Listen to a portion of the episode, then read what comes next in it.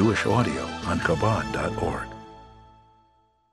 Rambam, Hilches Meiser Sheni, Veneter the laws of the second tithe and the produce of the fourth year. Perek Shlishi, chapter 3, Aleph 1. Ha'echel Meiser Sheni Betuma, as I explained in the earlier chapter in my introduction, many people don't realize, due to the fact that Meiser Sheni could be eaten by its owner and his guests in Jerusalem, it seems lackadaisical. It seems like it's no big deal. Meiser Sheni is sacred food, and it has many, many laws governing it, and it's very serious stuff. Even though you can just go to Jerusalem, sit in your hotel, invite your friends, and eat it. It still has many, many regulations and limitations, and is connected to tremendous sacredness and sanctity. So he goes on to say that if somebody consumes Meiser Sheni, the second tithe, in a state of impurity, like uh, in, under certain conditions, there could be lashes applied. Of course, that would be through witnesses warning and seeing him and he, him wantonly violating Shenemar, as it says, one of the statements that the Jew, the farmer, makes in his declaration, which we will learn about, that he fulfilled all the laws. He says, Le biarti mimenu bitome. He says, I did not consume it in a state of impurity, which suggests that it is forbidden to consume in a state of impurity. Now, what does it mean to consume Meiser Sheni, the second tithe, in a state of impurity. who's impure? The person or what's impure? The Meiser? What, is, what are we talking about? So he says we're talking about both. Bein Sham Meiser Tomei. Whether the tithe is impure, the and the consumer, the eater, is in a state of ritual purity, Ben Shammai Sator, or the tithe is in a state of ritual purity, and the one who eats it is impure. In either scenario, serious violation. Now, in order to technically really experience a full strength violation, it must be consumed in Jerusalem before redemption. Remember, we learned an interesting law about Meiser Sheni that we can redeem it. We can take uh, the produce, redeem it for money. The sanctity departs from the produce and enters the money. So obviously, if it's been redeemed, it's a whole different experience. But it has to be not redeemed produce, and it must be in Jerusalem because lashes cannot be experienced ever in a situation where one consumes the second tithe in a state of impurity, only when it is done technically in a place where it can be eaten. Where can Meiser Sheni be eaten? Only in Jerusalem. So the violation in its full strength can only take place in Jerusalem. What happens if he eats the second tithe in a state of impurity outside Jerusalem? Aval, however, in Machola Betuma Chutz Yerushalayim, Makanese Makas Mardas, then the only lashes which could possibly apply is the rabbinic lashes, which is called rebellious lashes because it's a rabbinic ordinance, because the Torah violation would only be eating it in a state of impurity in Jerusalem. Nevertheless, it's forbidden to eat in a state of impurity anywhere. Furthermore, even to use it. To use this produce, for example, this olive oil, to kindle a lamp, it is forbidden, also is forbidden, until it's redeemed. I did not consume it in a state of impurity. Once you redeem it, you can use the impure olive oil to light a lamp. Why not? Because it's been redeemed and the sanctity was exchanged for the money. Gimel, Kvar Biarno, we explained, Shamaisa Shanitma, that the second tithe, which became impure, Afila Yerushalayim, even if it became impure while in Jerusalem. Paid in, you can still redeem it. It's not too late to be redeemed. The and it may be eaten. Why? Because the sanctity carries over to the money. Va'echlin, and one then eats as dumb of that which he will purchase with this money, bitara in a state of purity, beteras pedes maser, as produce of maser. That's the magic. I don't want to use the word magic. That's the amazing aspect of this is that it, the redemption process takes the sanctity and keeps moving it. Kameshius Boyer, as we will explain in great detail. Furthermore, even if a whole batch of produce became exposed to impurity, became impure, even before the tithe was removed, so you have a whole wagon full, a whole batch of impure produce, not a problem. Maprish Meiser Sheni Bituma, the farmer, the owner, sets aside the tithe in a state of impurity, not a problem, Ufeideu, redeems it. Because the money does not become impure. And then with the money, he buys pure produce and consumes it as my Sheni produce. Okay, Dalid, what about He'orel and uncircumcised and uncircumcised male? Katome is like a person who finds himself in a state of impurity because a Jewish male must be circumcised. And if he's not for any reason, he should not be eating Masa Sheni. And if he wantonly and intentionally ate Masa Sheni in a state of being uncircumcised, like him in there's a biblical application of lashes. Just as he would be susceptible to receiving lashes for eating something which is the heave offering of the Kohen in a state of being uncircumcised. Shatruma Kruya Kedesh. Why? What does this have to do with Kohen's food? This is Meiser Sheni, because the Torah refers to Truma, the heave offering of the Kohen, using the adjective Kodesh, holy. Sheni, and the second tithe, Kori is called by the Torah Kodesh, holy, so it's holy, holy. Shari Namar by Kedesh Lashem, sacred to God. Okay, so that is why the same law applies to one who consumes Maisa Sheni in a state of impurity. Now, there's an interesting law we're going to learn in these next few words. A little bit of an introduction. We learned earlier in the laws of tithing that if, I'm sorry, we learned earlier in the laws of Truma, of the heave offering of the Kohen, that if the Kohen becomes impure, what does the Kohen do? The Kohen immerses in a mikveh, waits till the sun sets, and then he can eat. The famous first Mishnah of the whole Mishnah, Me'emasai, eh, Kohenes Hashma Ba'arvin. When do we begin reading the Shema at night? Mishah Shahakohanim Nichnosin Lechol B'Trumosam. From the time the Kohen can start eating Truma, meaning when it's dark. So the Kohen has to immerse in the mikveh in the daytime, wait till it's dark, and then he can eat truma. Now let's look inside at the end of four here. However, someone who is in a state of impurity in the Meiser Sheni experience, he goes to the mikveh. Does he have to wait until stars out, until nighttime like the Kohen? No. He can eat the second tithe,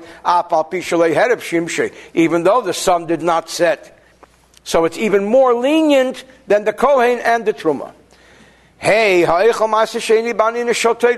somebody eats the second tithe in a state of bereavement, somebody very close to him just died, one should not be eating joyous things in a state of bereavement because it's the opposite message. Like, if he intentionally does it, he's warned and he still does it, he can receive lashes. Shenemar, part of the declaration the farmer makes is, as we will learn, Layachalti ve'oni mimenu. I did not eat of it in, in the state of bereavement. The word is oni, aninut.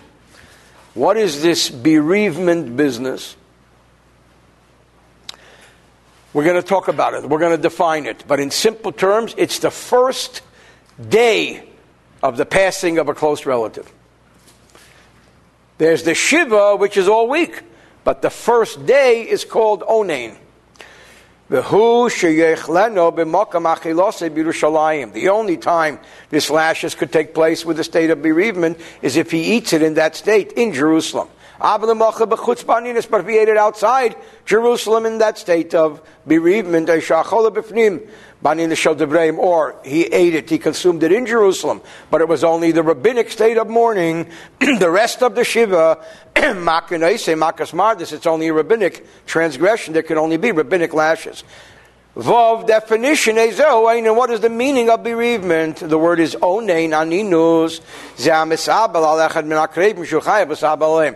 That is one who is in a state of severe mourning for a close relative, which the Torah obligates one to mourn for. And when is this? Ubiyim hamisa, only the day of death. So that if this close relative passes away on Tuesday, it's Tuesday that he's in a state of bereavement. That's when the Torah prescription of Aninus applies. Uvalayla, already Tuesday night, the biblical bereavement period is over. Einan midivreim is a rabbinic mandate bereavement. Shenamar, as it says, in the case of Aaron, who lost his two sons, and Moshe was criticizing him for not having eaten of the holy, he says, chatas hayom, had I eaten of this sin offering today, hayita ben Hashem, would it have pleased God? He's talking about today, ayim. So that in Aaron's language, it was all about the first day. And the day also is forbidden, of and at night, mutter is already permitted biblically. Even if the corpse was not buried immediately, but days or even many days passed by due to whatever reason. So a person passes away on Monday, is not buried till Thursday, for whatever reason. And then he's buried then Monday, Tuesday, Wednesday, Thursday, it doesn't qualify for that biblical state of bereavement. It's a rabbinic state of bereavement. Then Yemakura, Tefis Lele, furthermore, the day of burial, for example, a person passes away and is buried, it does not include the night that follows it for the purpose of this state of aninu, zayin This does not only apply to the second tithe and the prohibition of eating it in a state of biblical bereavement. Ella kol kulam, all holy matters.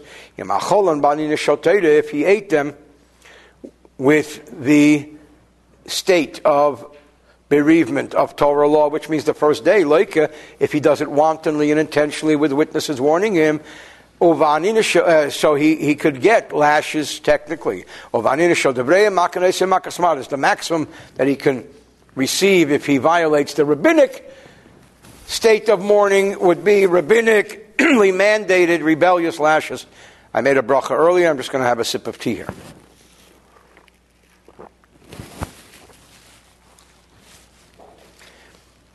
Now, moving right along, segueing to the next law, Meiser Sheni, the second tithe produce, has such great sanctity that a nation paid us Meiser Sheni Lamoritz. One should not give second tithe produce to someone who's unlearned because he won't understand the severity of the laws. The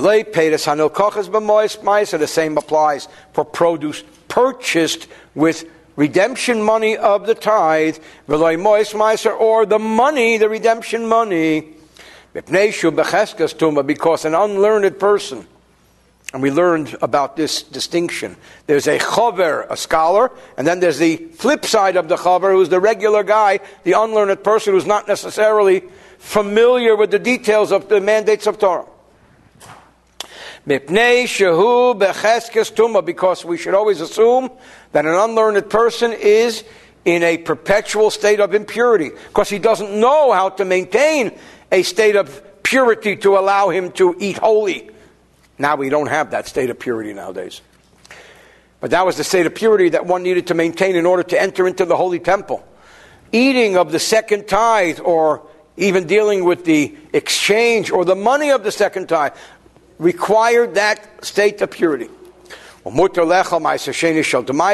However, we learned earlier extensively that our sages ordained a just in case tithing process called demai, which is a rabbinic double tithing, because we're not sure whether the first owner tithed or not. In that case, this rabbinic application is, has much more liberal laws. It's okay then to give this to an unlearned person, this miser of the mind.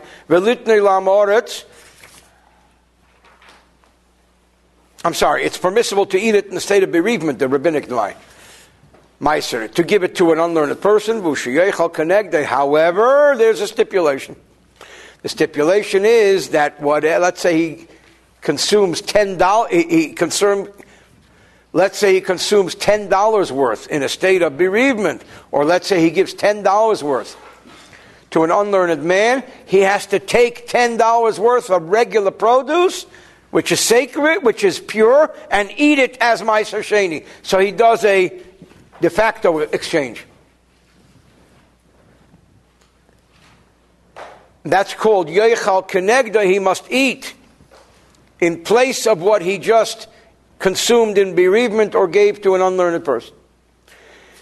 Furthermore, the laws are so severe that ein makpidin, I'm sorry, ein mafkidin meiser sheni apilu chaber. We should not store second tithe produce even with a learned person. I guess unless there's a big sign that says this is meiser sheni. Shem Yomus, perhaps the learned person will die. And then his son is going to go through his possessions and they're going to say, Look what I found, kumquats. So therefore, we're concerned that the son will eat it. Serious violation. But the second tier, the uncertain rabbinic application, that's okay to put into the hands of an unlearned person.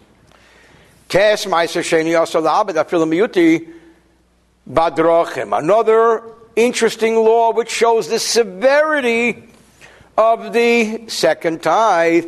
It is forbidden to lose volume of second tithe, even on the road. You know, a lot of things could happen on the road shrinkage, uh, it gets smaller, uh, this falls, that.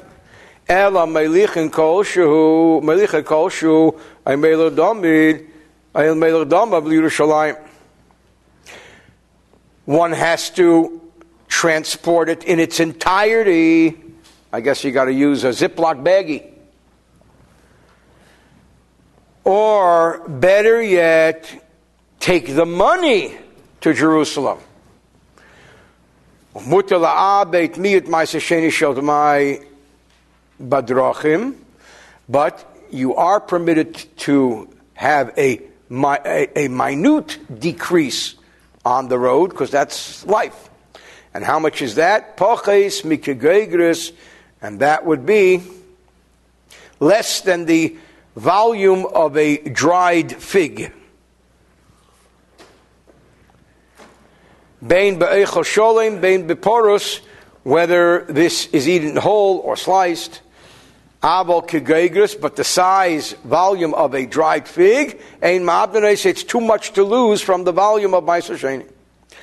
Which is, by the way, why our sages, why, why the Torah rather, instituted the whole idea of exchanging for money. Because the Torah knows that produce rots and decays and shrinks and all kinds of stuff becomes uh, wormy and so on. What if somebody separates a portion of Meiser Sheni less than a fig size? He can give it to a unlearned person, and again he has to make up by eating from other produce towards it because it becomes exchanged with other produce but he shouldn't set it aside to begin with so that it gets lost or gets destroyed.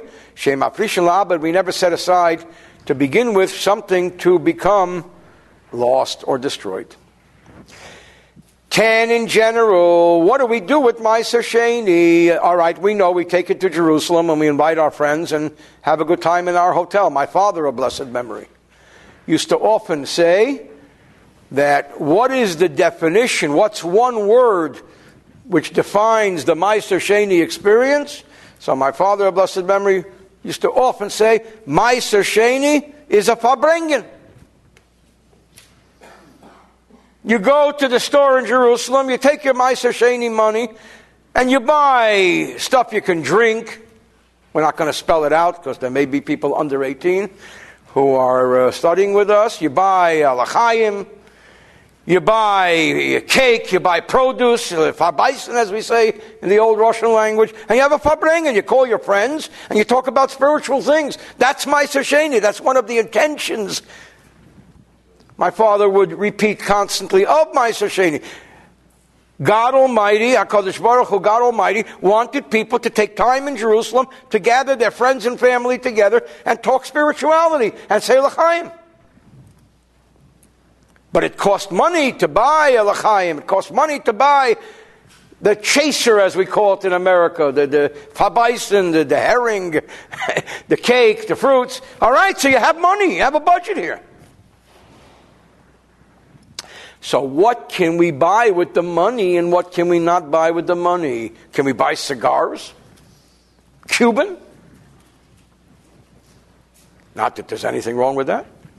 So he says, Sheni Nitin Lachilush, um, the second tithe could be used for edibles and liquids that can be drunk, that one can drink. As it says, you shall eat before God your God. So eating and drinking. Now, there's another aspect, and that is vesicha, anointing oneself with oil. You have olive oil. It's very, very good for the skin. Olive oil could be used for an anointing process as well. It's like drinking in general in halacha. We learned that in the Yom Kippur laws. But that's it. Eating, drinking, and anointing. You can't use it for anything else. Kagain, for example, likach kalim. Can I buy furniture? Can I buy tools and Sears? I'm not sure if they have Sears in Jerusalem. Uvgodim, can I buy garments? Va'avodim, can I purchase servants during the time that servants could be purchased? The answer is no, no, and no. Part of the declaration of Meiser Sheni is I did not utilize it for a dead man. Simply speaking, it means I didn't buy shrouds with it. I didn't use it for funeral expenses. But there's a deeper meaning. I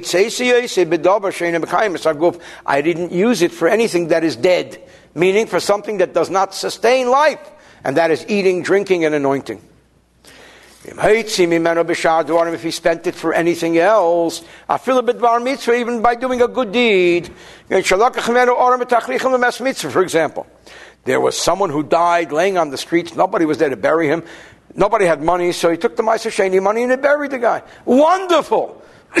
but it's a problem. You took Meiser Sheni money. Then after the fact, he must eat of other produce to replace it. That's the after the fact way of correcting the problem. Now he says it's not so simple to eat it or to drink it or to anoint it. It has to be that which is edible should be eaten, that which is drinkable should be drunk, and that which is anointable should be used for anointing. So that if somebody is anointing himself with a tomato, this could be a problem or somebody is eating olive oil, this could be a problem. Maser, eichel shadavar, eichel davar shadakar He eats that which is usually eaten, which is food. He drinks that which is usually drunk, which is liquids. What are the liquids of Meiser Sheni?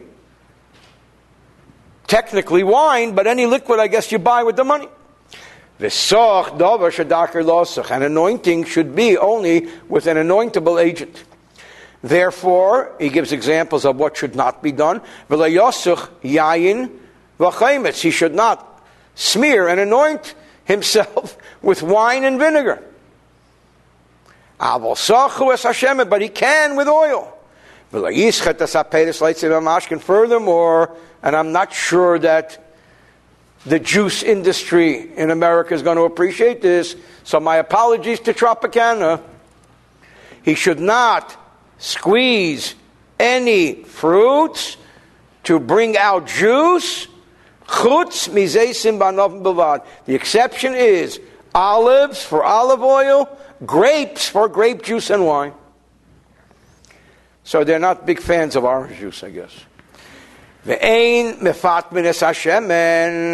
Furthermore, we do not spice oil because oil is not usually spiced. but it's okay to put spices into wine if that was the culture. Now we know that Meiser Sheni is holy food. And we can't just lose it, let it rot, throw it away. Does that mean that if it went bad, that we have to eat it anyway? If it became toxic, if it became sour, if it became bad? No. Once it becomes unfit for human consumption, its holiness has departed from it as well. Yud base 12, the litmus test is anything that in the case of truma, we learned earlier, may be eaten by a non-Kohen because of what happened to this produce. So also the same goes for everybody in the case of the second tithe. And we learned many details of those laws in the Truma laws. We also learned this earlier. You have the wine sediments, the junk at the bottom of the bottle of wine. If you put water on it, it could become wine again. You let it soak in. These days you don't have that much of that sediment, but back then they used to have a lot more, and you soak water in it for a couple days, and voila, you have wine. Rishain, the first time you do that, oh, Osir, it is forbidden kemaiser because the wine sediments created a second batch of wine, Besheni, but the second time around in the case of meiser, mutter, it is permissible kechulin like everyday food. Vishaltamai, what if it's the rabbinic meiser? After the rishon mutter, even the first time around with the sediments, it is permissible. Again, the rabbinic demai Meiser is always much more lenient. Now, what about when a mixture occurs, yayin shamaser, what if wine of the second tithe, shenopal fell, l'teich dvash for example, into honey, which is not miser, or spices, which is not miser, v'hishbichai, and that experience improved the wine. Now the question is, what percentage of that is miser? and what percentage of that is non miser Because it was regular produce. What was regular produce? The honey, the spices. The improvement has to be by the ratio of numbers. So you do it accordingly. If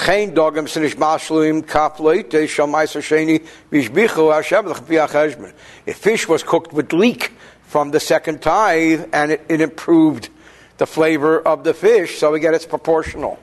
You take the ratio of leek and fish, and the ratio of what was Meiser Sheni, what was not Meiser Sheni, and that is how you decide what was Meiser Sheni and what was not Meiser Sheni. Again, there's an interesting component within Meiser Sheni, and that is it has a certain flexibility to it. In, out, and so on. You redeem, you unredeem. So that flexibility, I guess, is helpful. What if a dough was made with flour from the second tithe? It was baked. And the baking process improved it. And the wood, the heating component was ordinary wood. So you had ordinary non miser wood improve this dough. So the question is, can we take credit for the wood? And that should be proportionally non-meiser sheni. He says no.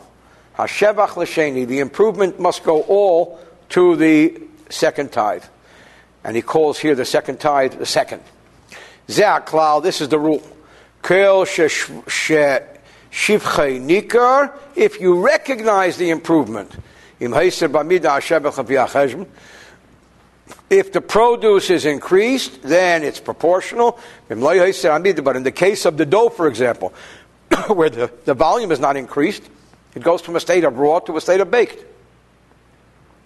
Hashevach l'sheni bilvad, the increase only goes to the second tithe.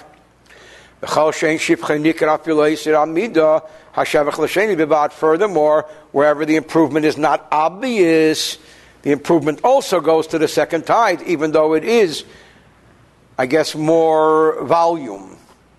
An example of what is recognizable is when you've taken wine and placed spice in it. Suddenly it's a spicy wine. So it's immediately recognizable. Tes Vav 15 hmm, What is the example of improvement according to proportion? Yayin Shamaiser Shashabashlesha. What if wine of Meiser Sheni was worth three zuz?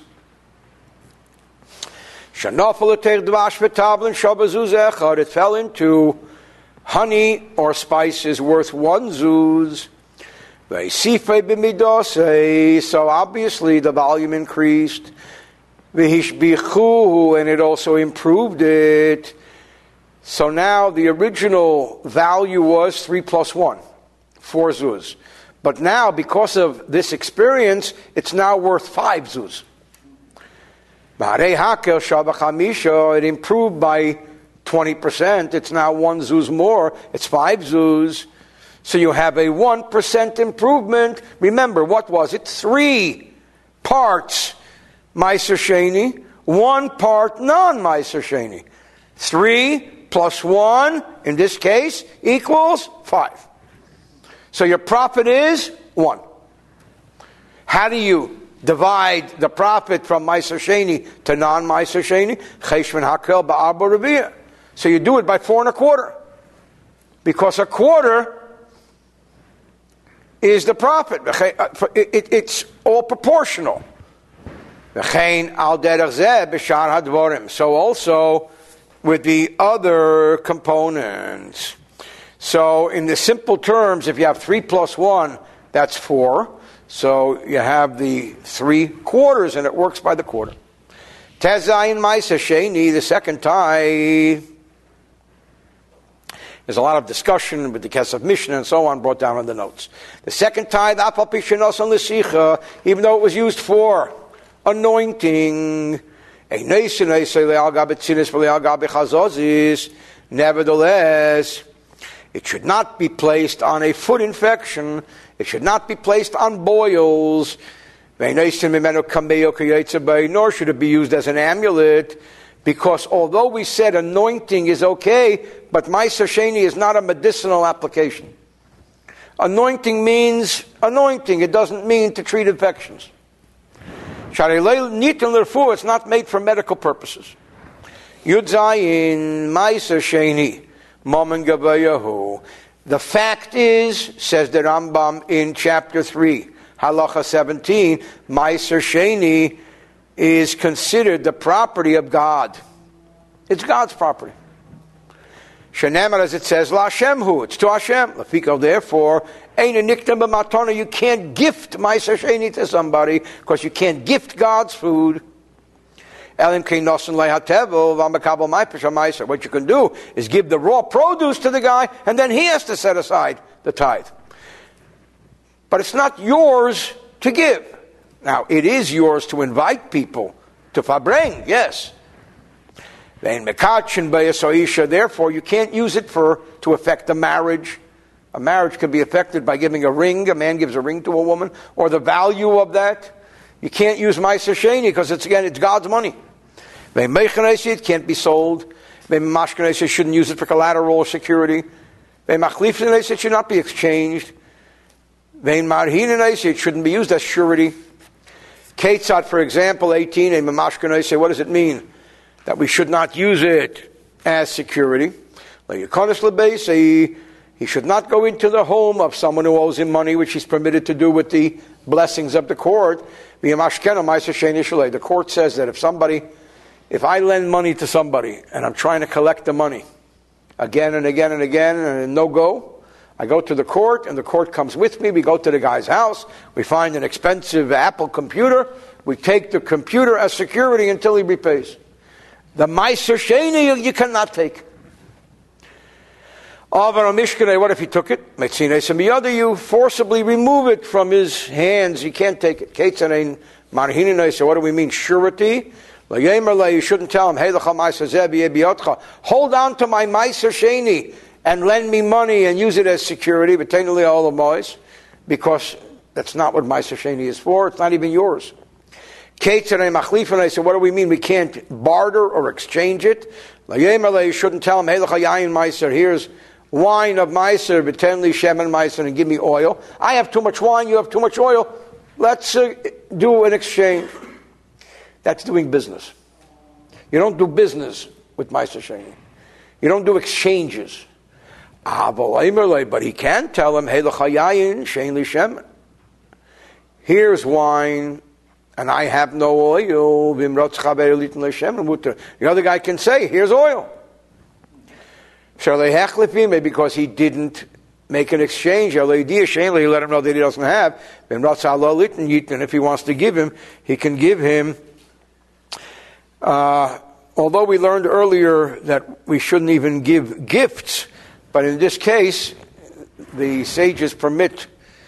This is not exactly a gift; it's a form of a gift. Furthermore, you test my sasheni and sheklin connect that din resolve. The way produce works, it all works by weight. Even these days, you go into a supermarket, they weigh the produce.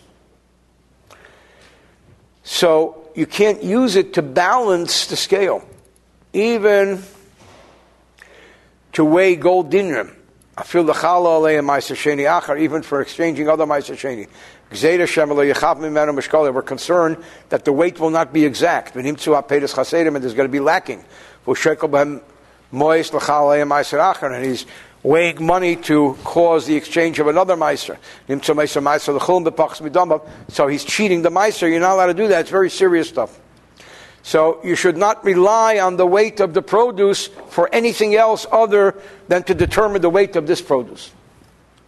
What if there was an estate, two brothers were dividing their inheritance amongst the items were Meiser. And Sheklin Zekenegazeh, they should not weigh one against the other because we don't necessarily rely on the weight. So also monies of Meiser Sheni. And Sheklin Kenegdam, see, back then they used to weigh money because the value of the money depended upon the silver content or the gold content. And silver content and gold content can get lost, can, can age, can rub off. We don't sell them. We don't exchange them. You don't use this security. Furthermore, Meiser Sheni money. Let's say this guy finds in his estate, in his father's estate, he finds a whole big, massive pile of silver and gold coins, which his father put away from Meiser Sheni. So he says, okay, next time I'm going to go to Jerusalem, or the brothers say we'll take it and we'll divide it and we'll go to Jerusalem. In the meantime, Meanwhile, one of the brothers, or a very dear friend, is a banker. Now, back then, how did bankers impress their customers? That they're a good bank. They used to have large volumes of coinage, of currency on their desks. So the banker says, Let me use this money just so it should sit on my desk, just to impress the customers. That's what he says. Layitnem l'shulchani, he can't let a banker use them, a money changer, just to look good. He should not even make a loan to somebody just so the reputation, the word go out that he's a rich man. Why does he want to be a rich man? Because he wants to have people do business with him. However, the way it was back then is if people put away money for too long, the money would decay. You had to keep using the money. So if he did that for the sake of the money, that's okay. You don't repay debts. You don't give wedding gifts with it. Back then, and there's a whole section we're going to learn about this in the Rambam, wedding gifts were a serious exchange obligation. I went to your wedding and I gave you $100. You're coming to my wedding, you better give me $100. It's like a whole exchange, obligation of exchange.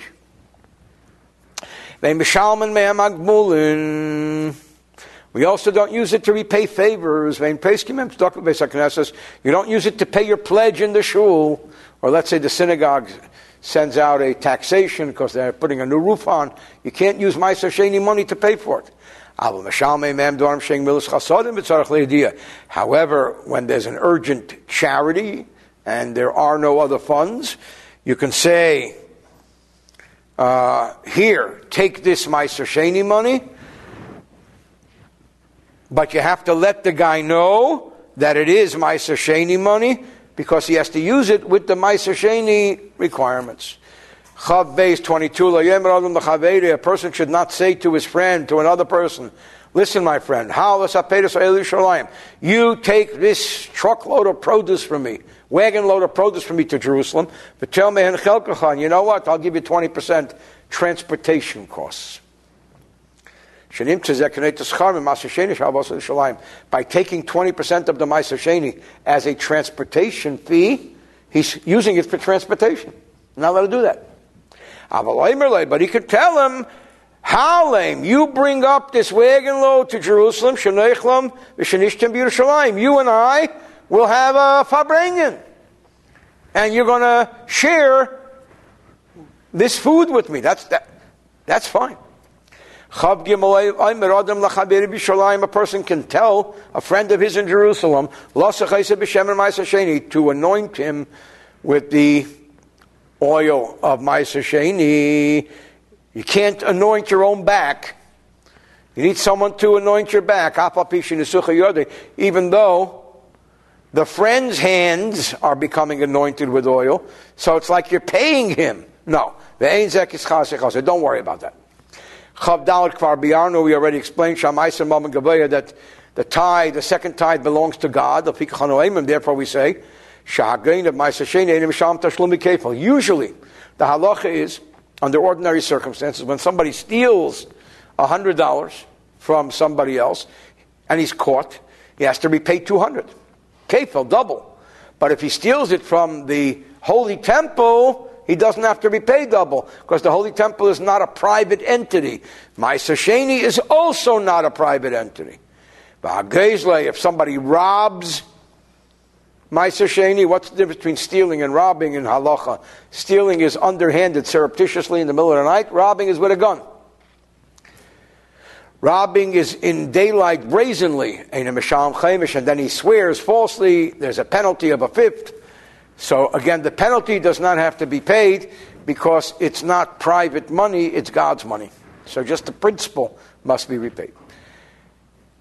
Chaf Hey 25, the closing paragraph of chapter 3, just to complicate things, Hamagdish Shalei What if somebody has second tithe money or produce waiting for him to go to Jerusalem. In the, in the interim, he decides to, set, to devote it, to sanctify it, and give it to the temple fund. Why did he do that? Because. Because something good happened to him, something bad happened to him, whatever. He wanted to donate, devote something to the Holy Temple Fund, and that's what he had. now, the tradition is, we learned this extensively, that either he or someone else redeems it with money. So he redeems it. However, Misha Pede Shalei Shani Shalei, when it's redeemed, it must be with the clear intent of making sure that the Holy Temple gets what it gets. But the Meiser Sheni also has to get what it gets. So why is the guy doing it? He's making a donation. People used to be into redeeming these devoted gifts. So you could use it as a gift to the Holy Temple Fund, but it must be redeemed and restored as Meiser Sheni. End of chapter 3.